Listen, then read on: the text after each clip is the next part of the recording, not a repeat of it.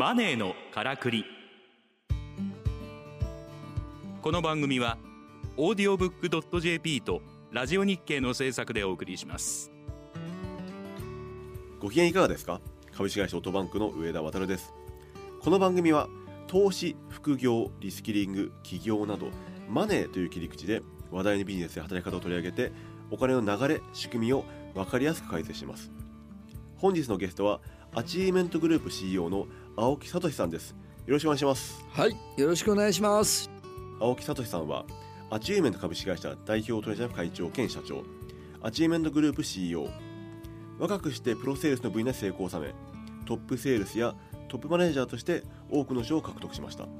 その後32歳でアチーメント株式会社を設立し延べ48万人以上の人材育成と7000人以上の中小企業経営者の教育に従事されてきました青木さんの著書としては40万部突破の一生折れない自信のつけ方シリーズや実際リーダーに求められる人を動かす力など人材育成に関する本を多数出版されていらっしゃいます。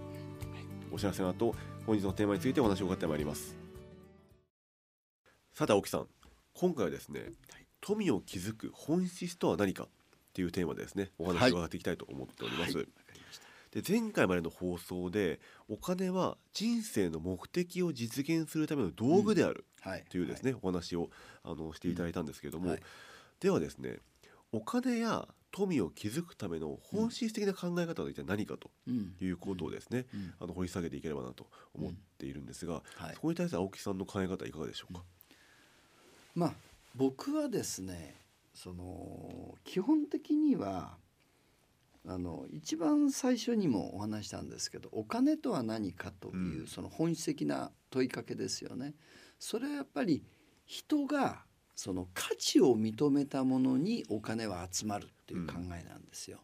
でその価値を認めるっていうのは別に物だけではなくて、うん人ですよね。はいだから、まあ、私は無形の資本無形の資産ということをすごく大事にしてきました。うんそれはやっぱり信用であり信頼であり、えこの人は信頼に値する人間だこの人にこのことを頼んだら絶対大丈夫だというふうに相手が思ってくれるから依頼が来るわけですね、うん仕事でも。だからこう世の中を見てみるとその持った話とかオーバートークですよね、うん要は。それからなんかこう、うん、安く仕入れて高く売るっていうことはすごくそれはもちろん商売の基本かもしれないんですけど効率を追ったり自分中心の仕事をしてる人っていうのは小金は持てても大きなお金は持てないです。私あの一番何が大事かっていうのはやっぱり相手の望みを知りその望みを叶えられる人間になろうとやっぱり努めることじゃないかなと思うんですよね。だからこの人と一緒にいて自分の将来は何だろう見通しが持てるかどうかって今なかなかこの人材難とか採用コストがすごくかかってるとか人をなかなか採用できなくて困ってる会社って多いんですけどでも基本的にはそれはね何だろう時代の問題よりもねうんその経営者自身の人に対する僕は考え方が大きいんじゃないかと思ってますね。うんだからやっぱり社員を幸せにしようと思ったら社員がね良い人をね紹介してくれるぐらいのやっぱり会社になるのが必大事じゃないかなと思いますけどね。要は社員からも経営者だったり、うん会社自体を信頼してもらってるそうだと思います。ううん。ん、まあおかげさまでうちはあの働きがいアワード、まあ、8年連続ん。ベストカンパニー素晴らしいですね。ということで本当におかげさまなんですけど、うちねあの女性社員が出産して職場に戻ってくる確率100%なんですよ。うん当にみんなね会社好きなんですよ。それ素晴らしいことですね本当に本当にありがたい。うんだから女性が選ぶ働きがいアワードも今日本で第2位とかね。でもこれなんでそうなのかなっていうのはね僕ね会社一度もね大きくしようとしたことないんですよね。うんうんいい会社にしたい。ともかく社員がなんだろうこう貴族意識が持てて、自分の会社好きだとうん言ってもらえるような会社を作りたい。うんだからまあ今流行りの言葉で言うと心理的安全性という言葉あるでしょ？はい。恐れや不安を組織から取り除く、うん。私はそのことをすごく大事にしてきましたね。その実際にその今ねそう会社良くしたいって話がありましたけども、うんうんあの会社を大きくすることに集中してもううん我欲で突き進む人とかいるじゃないですか。いるいる。最近ほら去年はい。なんかねなんとかモーターってあったじゃないですか。あれね俺びっくりしましたよなんか木を枯らすとかね、ありましたね。うん、あれびっくりうんっていう感じですよね。うんうん、僕はあのやっぱりね本当にね大事なことはね目先の損得よりねやっぱり誠実にうんお客様の期待に応える仕事をすることだと思いますよ。うんでもあの時に僕分かんなかったのがその社員がは逆にその会社の方針に反対してうん。なんか止めようみたいな動きなかったのかなとか思ったんですよね。まあ結局愛社精神が弱い。それからやっぱり変なコミッション。うん、目先の損得の仕組みなんですあよ。ああの仕組みが悪い。仕組みが。うん。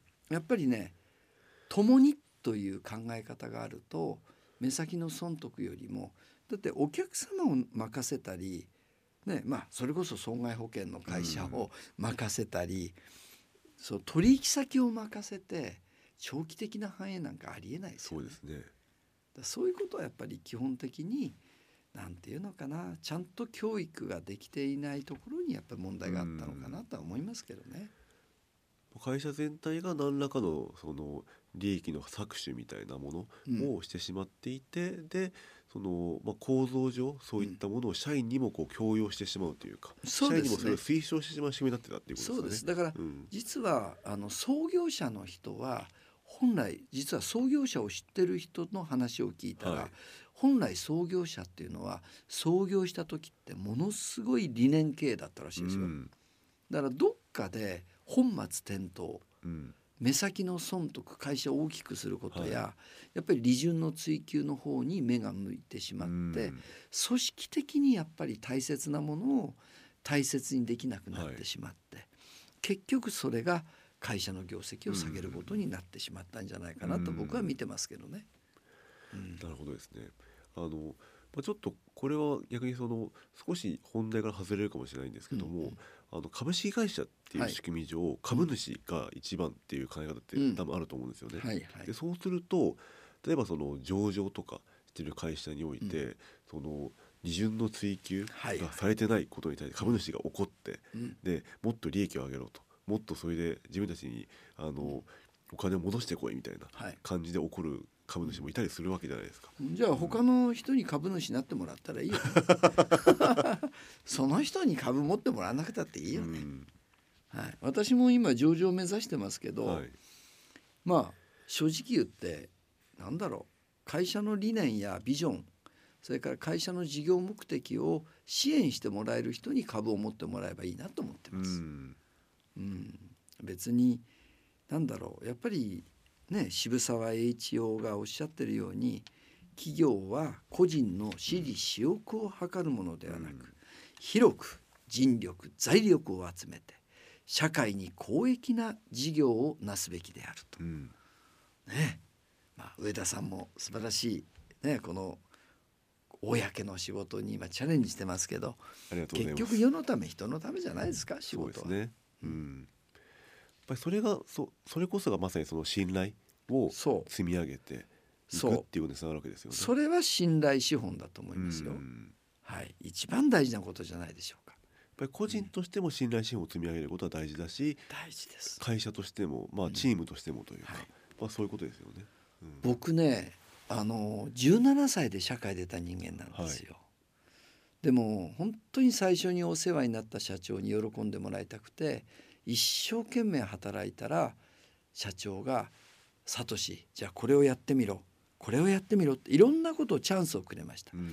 その期待に応えたらどんどん役割が大きくなってはい。気が付いたら若くても指導的立場に立って、うん。そしてまあ一回独立をして挫折も覚えたんですね、はい。それは倒産はしてませんけれども、その負債を返すために入ったのがプロの営業の世界なんですけど、うん。そこでもやっぱり僕をリクルートしてくれたマネージャーに喜んでもらいたくて、うん。うん一生懸命頑張ったんですよ。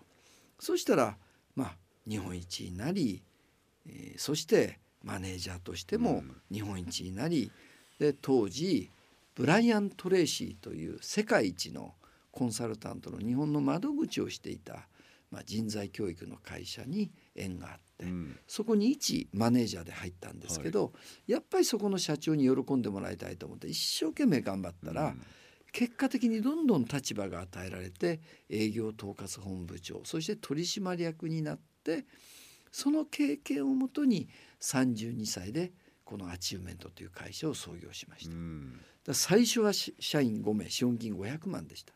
でも一生懸命頑張っていったら、まあ、おかげさまで今経団連企業にもなったり、うん本当に多くのお客様に支えられてだから結局ね何が一番な大切なのかなっていうと、まあ期待に応えれる人間になることじゃないでしょうかね。うんそれこそが誠実さだと思いますよ。うん約束を守ることやっぱり僕は時間とお金の約束に命をかけろってよく言ってるんですよね。はいでも私若い時ねなかなかそれも約束守れない弱い人間でした。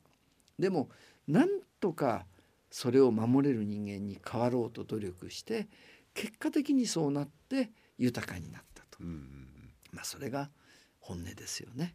うん本当に感謝してます、やっぱりその積み上げがもう今の成功につながったっていうことですよね。うまさに。ん、まあうん。チャレンジをしてし続けた。うん。成功かどうかっていうのは自分ではわからないけれども、まあ、今もチャレンジしてます、うんうんはい。もう今年僕は69ですからね、うんはい。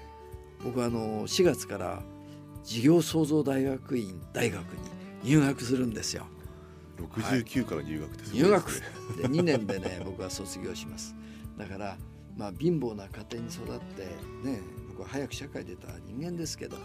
最終学歴はねちゃんと大学院卒になるともう決めて頑張ってます。素晴らしいですね。はい。MBA になります。頑張ります。はい。ありがとうございました。はい本日のゲストは青木聡さんでした。はいどうもありがとうございました。ありがとうございました青木さんの本はオーディオブックで聞くこともできます。オーディオブック .jp と検索して、キー放題プランの無料体験を試してみてください。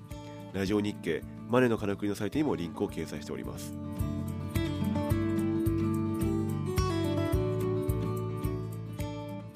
マネーのからくりオーディオブック .jp とラジオ日経の制作でお送りしました